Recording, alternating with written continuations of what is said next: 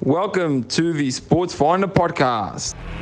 Let's get ready to rumble!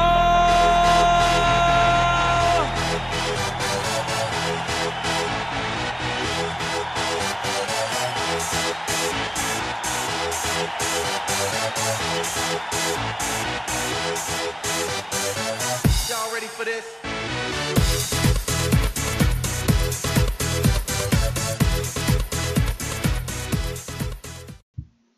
Sports Finder community, we're back with our regular segment where we speak to great people from the world of sports. And today it is no different. I have the man himself, Mr. Gary McCoy. Gary, welcome to, to the show, buddy. How are you? Great, Ahmad. Great to uh, speak to you. Uh, it is my absolute pleasure, mate. Gary, um, before we uh, dig dive, dig, yeah, deep, um, where did it all begin for you, buddy? Wow.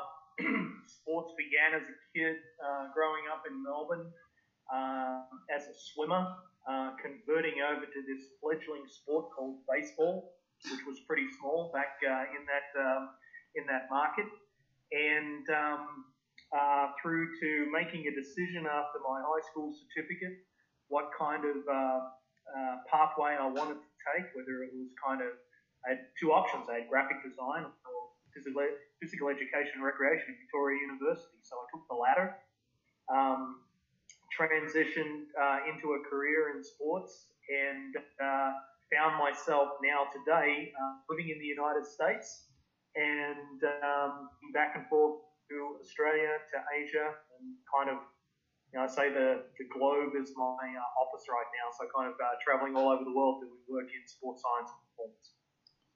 Very, very nice. Um, take us through your your current journey and where and where you where you currently at. Yeah, uh, very interesting. I think when people hear my name uh, in the United States, they associate me very directly with the company Catapult Sports. And in 2013, um, I was uh, by the CEO Shaun Holthouse and um, their executive team to launch, really try to launch their business in the United States. Prior to um, prior to my coming in, uh, the company uh, from 2010 to 2013 had amassed about $140,000 worth of sales. Couldn't figure out why American football teams weren't like Australian football teams and really wanted wearable technology to objectify some of the decisions that they were making. And so when I came on board, I spent about three months trying to understand, you know, the barriers to entry in the marketplace, um, what people knew about athlete monitoring at that point in time. Did they understand this concept back then, which was load management and how that affected performance on the weekend, how it affected rate injury. So I very quickly, as senior applied sports scientist for Catapult, developed an educational strategy uh, to bring basically sports science into the United States. And uh, we're on the very front end of that. And I was then fortunate to be able to recruit a team and grow Catapult's revenues in that first 12 months to $5 million, uh, which gave the company the kind of access to move uh, to go public on the Australian market. And today they're the biggest company, sports tech company in the world. So, I mean, that was um, uh, the three, three and a half years I spent with Catapult. To see them achieve what they've achieved is uh, certainly a highlight in my career. Wow, interesting. Um, d- during that uh, journey with uh, Catapult, I'm sure you would have dealt with um, some of the largest teams in the, in the United States, or basically in the world. Um, What are what are some of the trends and patterns that you've you've seen across all these teams? Like, what, what do they all look for? How, how are they different from one to one? How does one one to the other get that competitive advantage? Really interesting question. And I'll start by saying at the highest elite levels, like let's talk about the National Football League, the NFL, uh, for a second. I'll give you some uh, some examples. So um, when we were introducing Catapult, we used to come on site with the team, do trials of the product, you know, set the players up, monitor a practice session, show them the outcomes of that practice session, and then deploy the technology for a period of time and then see if there was any insights or any patterns that were emerging on specific athletes. So we had this process in place. and I was spearheading a lot of that. And I was working immediately with the Dallas Cowboys, the Jacksonville Jaguars, um, uh, the Chicago Bears. I could go down the 21 different teams that I worked with in that period. But I got to New York and I was working with the New York Jets at their training camp up in um, up in uh, north uh, north of the state of New York, up near Syracuse. And um, I remember being up there, and this team did not want to share their practice plan with. So it's very difficult if you don't know the practice plan to know what kind of segments you're kind of monitoring and segmenting for an out later on. And teams, a lot of teams like to They hang on to these plans like they were like, like they were going to bomb Germany, that they were military plans, right? So they're hanging on to it really closely. And each team that I went to had the same thing. Oh, we don't want to share our practice plan. Really, every one of these practice plans were identical. And it made me realize at that point in time, boy, there's, you know, it's kind of like talking to somebody at NASCAR. You know, I've just done some work in around Formula One and NASCAR, and a NASCAR exec told me, he goes, look, all the drivers are the same, all the cars are the same. We make up the difference in the pits. This is where we make the difference up. Is how do we get that one percent? Where do we get it from? So that's a kind of thing that enabled me at Catapult to try to find, okay, what are those 1%? Or can we solve for a very specific problem? So to that end, that was our approach that we were using. But to answer that question, I mean, um, it, firstly, leadership emerges from all different areas within the organization. Uh, intelligence uh, comes from all different areas in the organization. Risk taking, the ones who take the higher risks are the ones that seem to emerge um, to emerge faster and uh, have have greater success faster. There's a lot of examples of that that I won't go into in the NFL. Wow, interesting. Yeah, I mean, makes a lot of sense. So it's your one percenters basically that that really make the um, difference. And yeah, I, in the NFL, they'll tell you it's a game of inches. Well, yeah, it is. It's, it is an absolute game of inches. It's uh, how do you get? Well, firstly, and this is another way I can answer that question too. I mean, one of the most challenging things from the very start, Ahmad, working with elite teams, and you would think that this would be common, but it is so uncommon, is to get a team from the front office to the coaching staff to the sports performance, sports science, sports medicine staff to all agree on what they determine key performance indicators are for the individual athlete. And I'll give you an example of that. So if I have a baseball pitcher that I was working with and we knew that he had pitched so many innings the year before, we're looking to extend the amount of innings he's available to pitch this year. We're looking to improve his velocity or spin rate on the baseball itself. Those are very measurable things, very simple key performance uh, markers that we can set as a guide to guide our practice towards. Getting an organization to agree on those things might be the biggest challenge in the world uh, when you're starting out and, and working with a team. So, I mean, as, as, as, as simple as that sounds, getting that framework right and getting everybody to agree at the front side is amazingly challenging in certain organizations.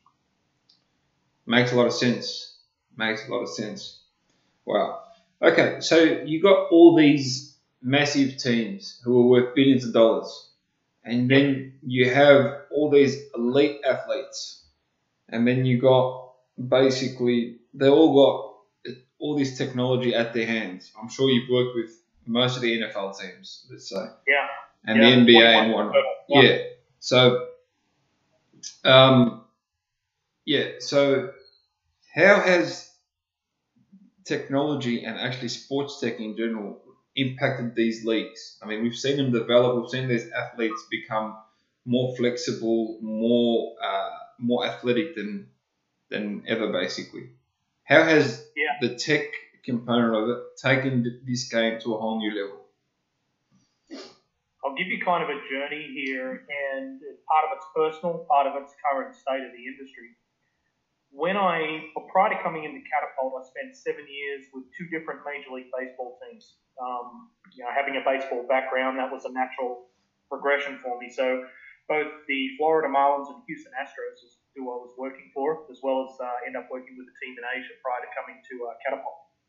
And all the time, as a sports scientist, all the time, or a performance sports performance scientist, I like to use that term a little bit uh, more now.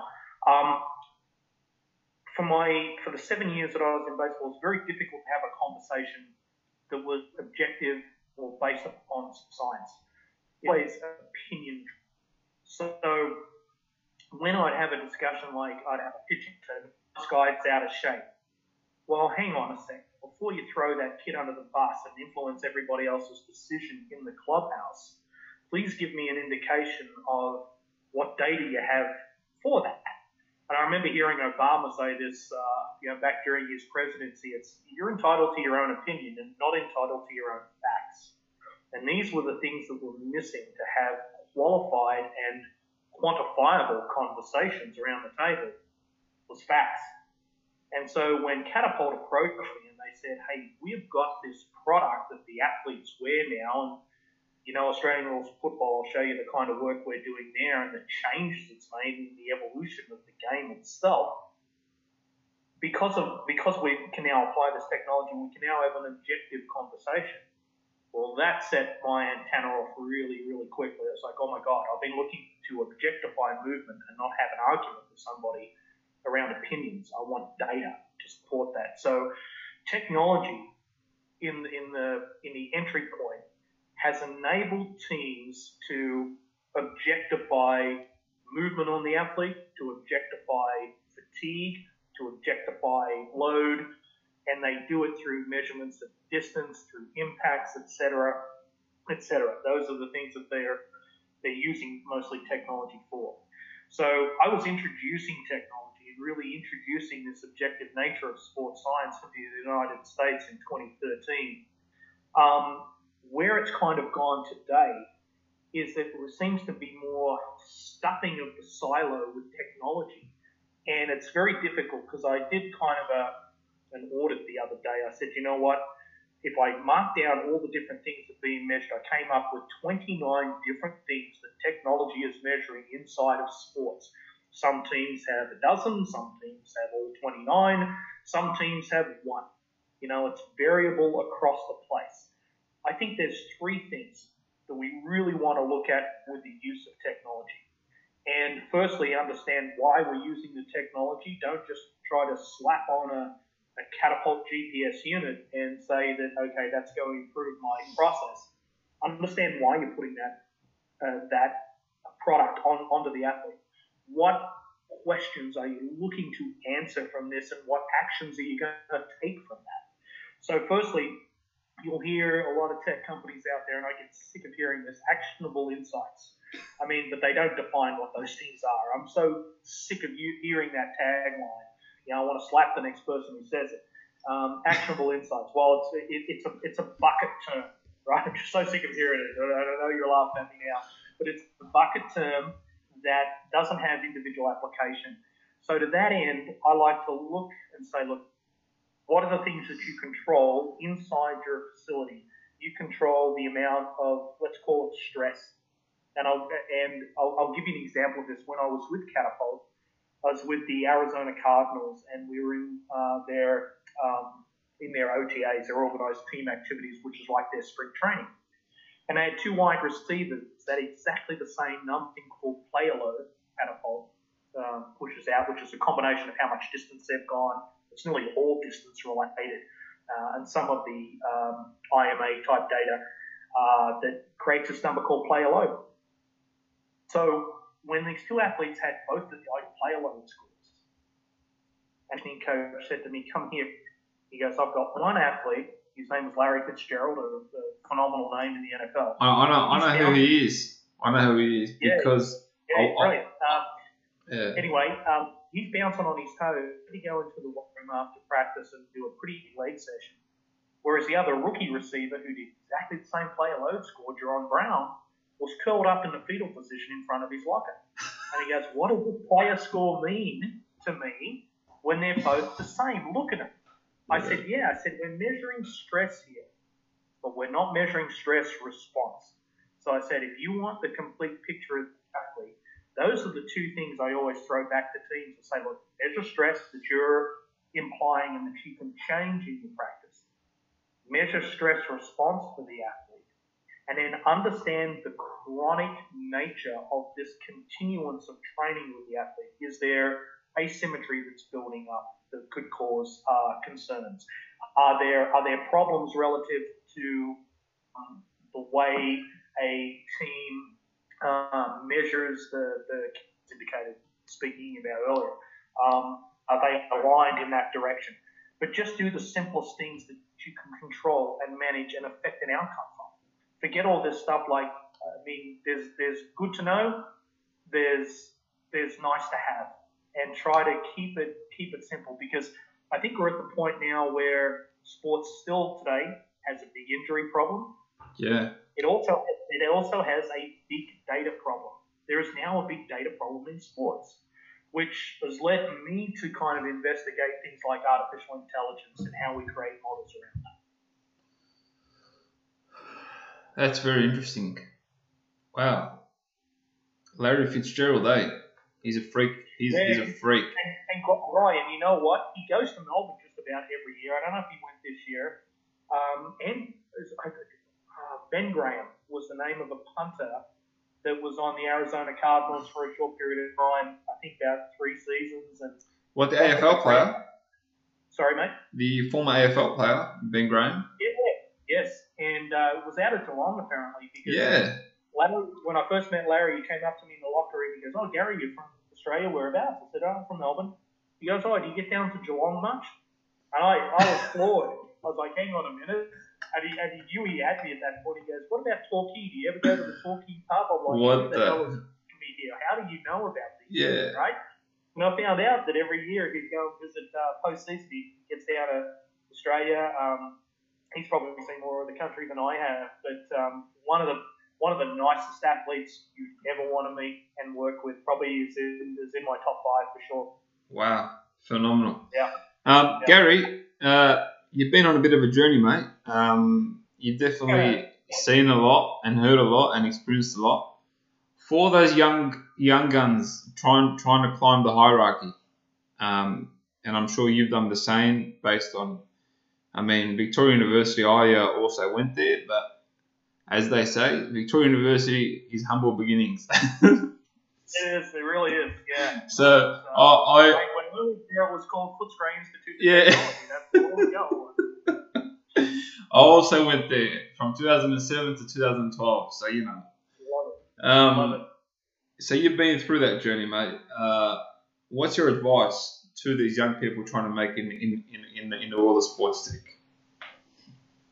Well, coming from a coming from a, an OG in the sports science and performance world, I guess I would, um, you know, I was, I was talking to a mate of mine at the NFL Combine about four weeks ago now, uh, Michael Gervais, who's the um, he's kind of the sports psychologist for the Seattle Seahawks, but uh, he has an incredible podcast series too um, on, on high performance. Uh, so feel free to look that up, and I can shoot you over a link to that as well uh, Michael and I were having a having a quiet coffee in the corner of the world, and he said to me, he goes, he goes, tell me about your your process now, because the first time we met was like back in 2013.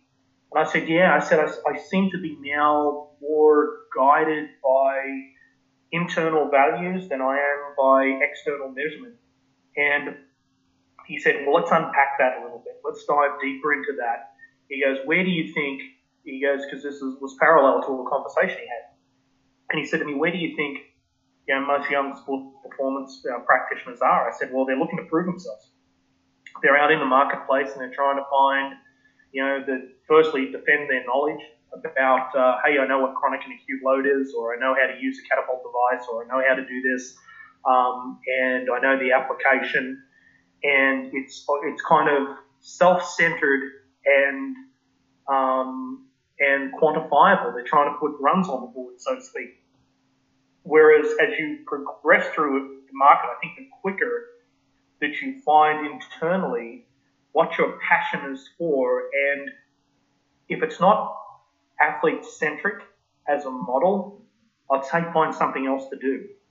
Um, the athlete evolution is kind of what I explain as my passion and my DNA. Anything that's about athlete evolution, I am on board for. And if I find a technology uh, and a way to train my athletes a little bit differently, or a system or a method or a specific stretch that can impart evolution to that athlete's performance, then I'm all in. Um, you've got to find that passion. I would say try to stay in the sport that you have the greatest passion for, uh, because you'll have the greatest empathy not only for the athletes at the end of the day, but you'll be you'll have that internal engine driving you, and that's what should be always try not to stop trying to prove yourself, continue improving yourself, and stay in that path because I think that is where success comes from. Very, very wise words. Absolutely agree. Um, if there's passion, there's persistence, there's determination, there's tough times that you'll get through, basically.